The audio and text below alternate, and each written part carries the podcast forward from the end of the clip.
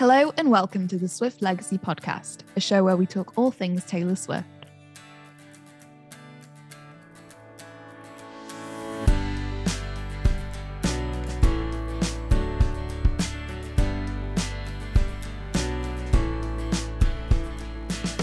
Hey guys, welcome back to the Swift Legacy podcast. Today we are going to be talking about an unreleased song, and we have decided that today we will be exploring R E V E N G E. My list of things to do this week. Jealousy, misery, gonna give you what you gave to me, etc. Oh.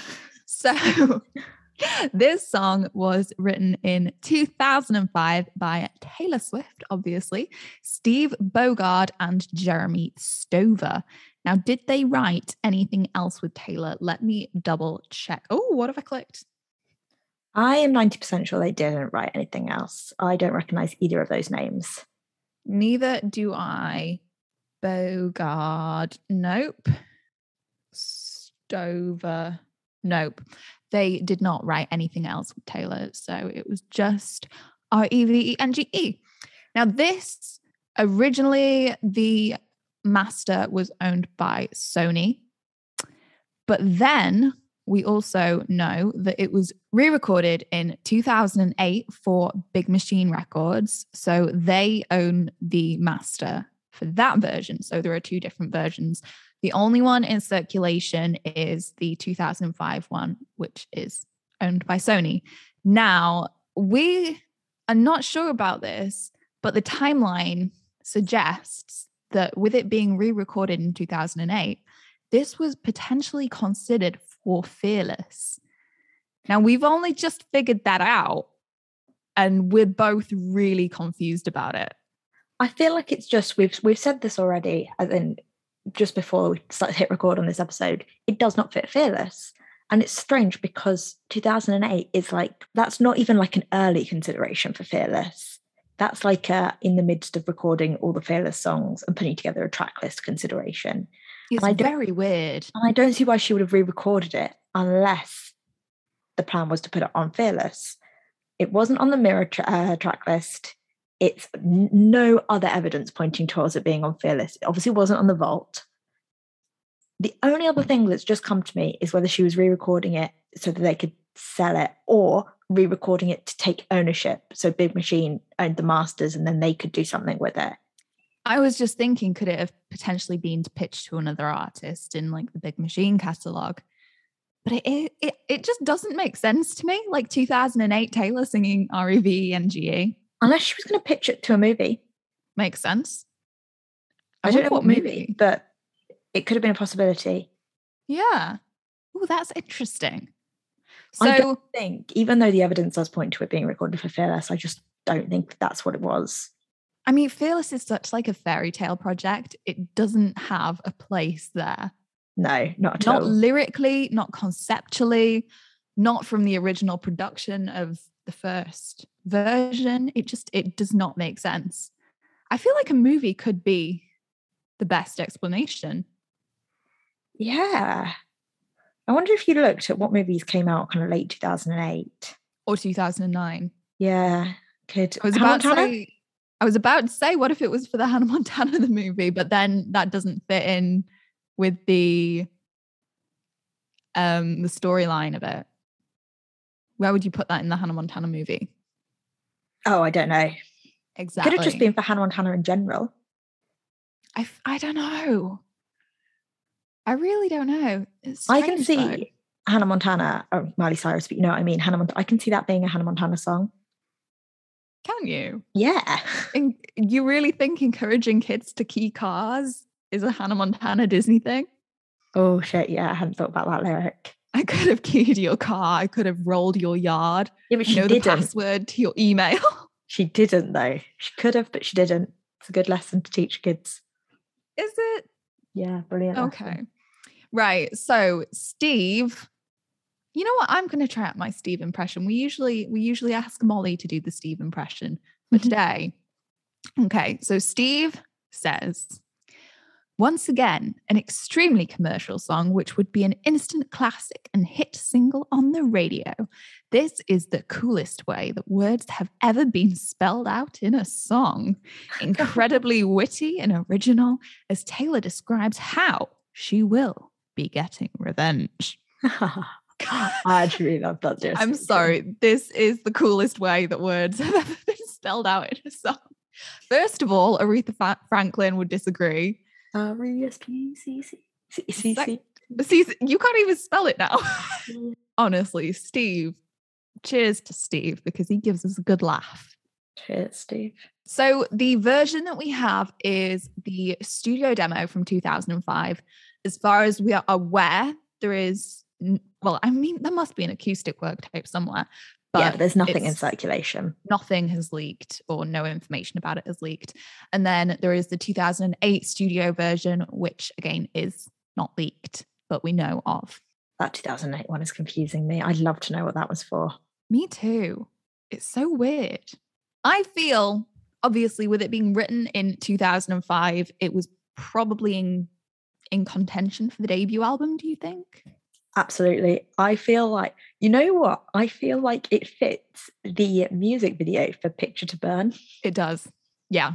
Massively. I was going to say it kind of is very much Picture to Burn esque. Pitch to Burnish. Esque, not ish. ish either. Like if you couldn't have the way you couldn't have matches and Pitch to Burn on an album, you couldn't have Pitch to Burn and RE E R R E V E N G E. This yeah. is a spelling test now. It really spelling is. bee with the Swift Legacy podcast. Um, also, you wouldn't be able to have matches in R E V E N G E on the same album. I'm gonna burn it down. I feel like you could. You think? I feel like it's a matches picture to burn IV and G continuum and having two songs. I mean, it's really not a continuum because we were going to do a continuum. We'd be going from, I don't know, I feel like you'd go from Cold as You to like a happy Tim song. McGraw. Mm. So it's like two different sads and they kind two of come together and then they come to, and then they come together in the middle and that's where you get your REV and GE pitch to burn matches. And I feel I like if you flip it that way, I feel like it goes REV and GE pitch to burn matches. And because I feel like picture to burn and matches are no, sorry, REV and GE and matches are just about far enough away from each other that if you put them in very different places on the track list, I reckon you can make it work. Mm, fair enough. Okay. I want so, matches or REV and GE on the debut vault. So I want matches. I I love REV and GE as a song, but I don't care about it enough. also, also we already have a studio version of REV and GE, whereas matches we don't.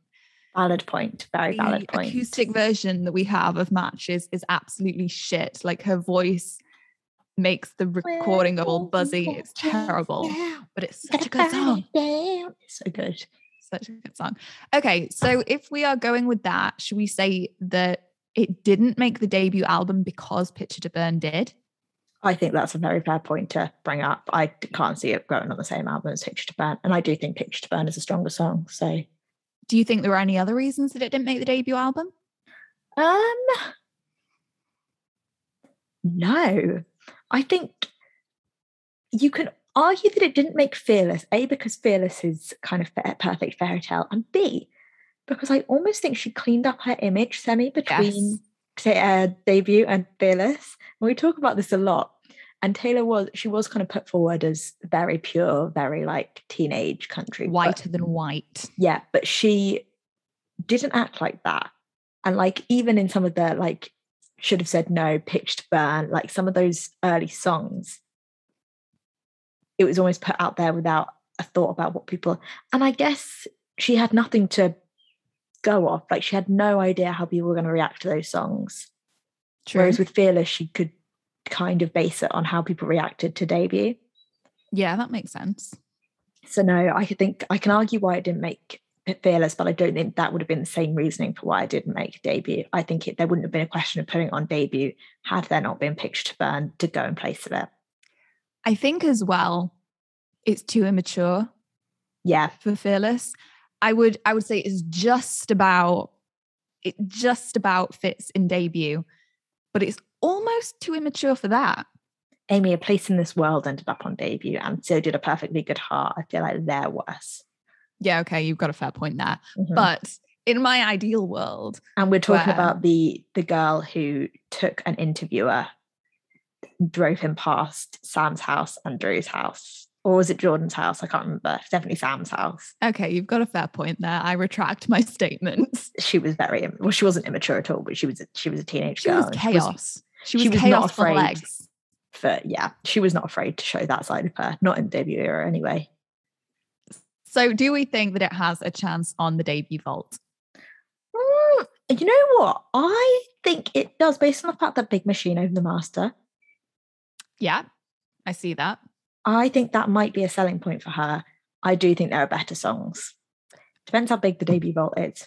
True. I I do feel like it has a good chance.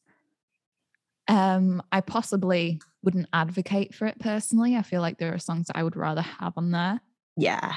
But I also think the fact that it was re-recorded in 2008 shows that she was still or she didn't hate it in 2008. Let's say that.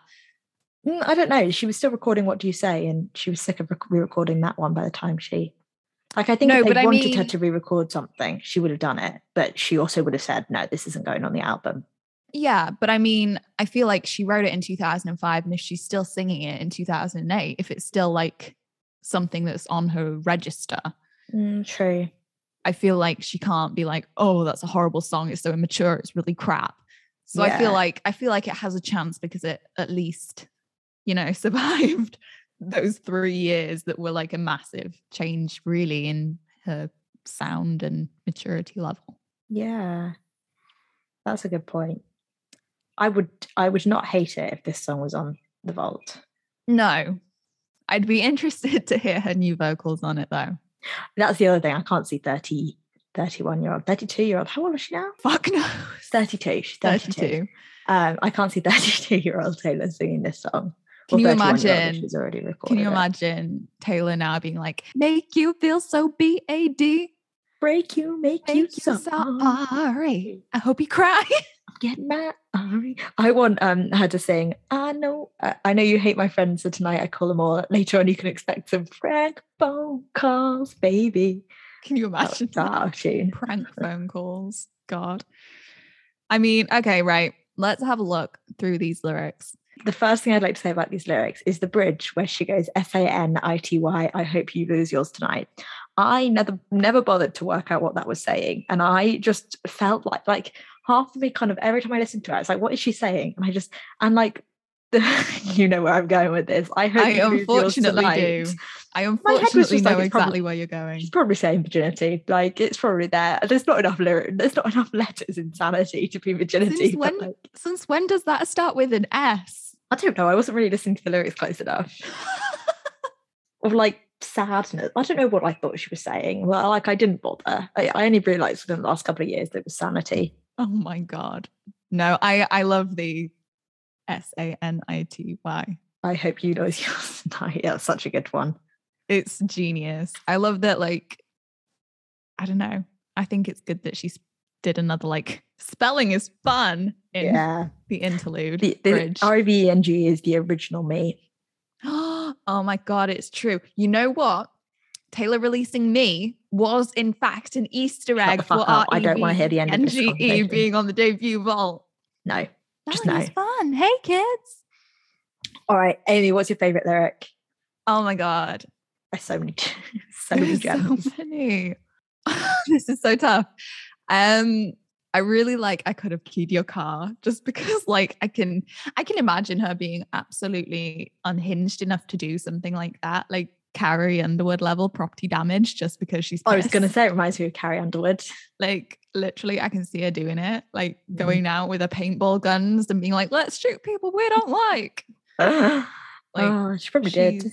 she's, insane, or she She- was in She 2005. was, she was chaos. Um, ah, and I also, I I love the whole of the second verse. The um, so I'm gonna paint the town with him, replace your memory everywhere we've ever been. I don't hang out at smoky bars, but I know we'll see you there, and I'll make you hear me laughing like I just don't care. I love I don't hang out at Smoky Bars, but I know you will see you there. Like that's so petty. It's so petty. The whole song is P E T T Y. Ha ha ha. I hate I- myself too. It's okay. No, fully. I also really like, but I'm dressed to kill and tonight I'm going on a date with your best friend. he always liked me anyway. It's so petty. I mean, it's just like it's the epitome of Petty Taylor, and I live for it. I hope you cry getting that. R-O-B-E-N-G. I hope you cry. I want you to suffer. I mean, at least she's honest. We we can say that. This was so like this is one of those debut songs where I'm like, she's not pulling this from anywhere. Like this is 100% how she feels. Oh yeah, we in fact we didn't. I forgot we didn't do the is it fictional or is it not? Oh, it was so not fictional. This is no. This is like she was pissed as fuck, and she was just. A I'm gonna- hundred percent. I'm gonna get all my anger out in this song and kill you. Fully. I'm, you know what? I'm interested or intrigued as to why she never wrote with these two writers again. Uh, I think because she was was this Sony as in her development deal? I believe, well, it was 2005. I think she was at the point where they were getting her writing with a load of different people, and she wasn't on that development deal for long. Mm. Wait, it was 2005. She wasn't on the development deal. She left that in 2004. I'm so confused because this is a Sony song. It's one of the songs they put out that are technically illegal to own, but like, Maybe it was on her ATV deal then. I don't know. We don't understand the deals. We don't understand. Anyway, whatever it was, I think she was writing with a lot of different people, and I Mm. think she found Liz and Rio. And I'm trying to think who else she wrote a lot with for that debut. I mean Nathan Chapman, but I know he didn't write. Or he did. What, what, what does he have writing credits on? He has writing credits on one. He has writing credits, Nathan Chapman. It was Christmases when you were mine. Oh, was it? I Yeah. swear there was another one. No, Who knows? Obviously not, but no, it was Christmases when you were mine. Mm. oh, we quite like that song. Okay, I will tell you why I think she never wrote with those two again. Why? Because when you read these lyrics, considering these are probably two fully grown men, she absolutely terrified them shitless and they were too scared to ever be in the same room as her ever again. hundred percent. I'm getting behind that theory. Like they heard her saying things like, I'm going to kill your car, I'm going to roll your yard, I'm going to kill you. And they ran for the hills. They were like, I'm not, working with her I'm again." not being in this room with this 15 year old. She's crazy. She's vicious. She's mad.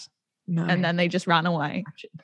In fact, legend has it that there is a restraining order out there still today. they've got into hiding, new identities. I love that theory now. That's my new favorite theory. I'm going to be thinking about that all day. Unfortunately, that's all we've got time for today. Thank you for listening and don't forget to follow us on social media for exclusive content. And we will see you again next week with a new episode of the Swift Legacy podcast.